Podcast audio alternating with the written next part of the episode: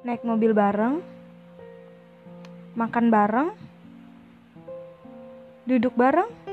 Ya, mungkin kalian pernah melakukan hal tersebut bareng si dia. Iya, iya, yang pernah ada di kehidupan kita. Terkadang melupakan memang sulit, tapi mengikhlaskan mungkin jalan yang terbaik.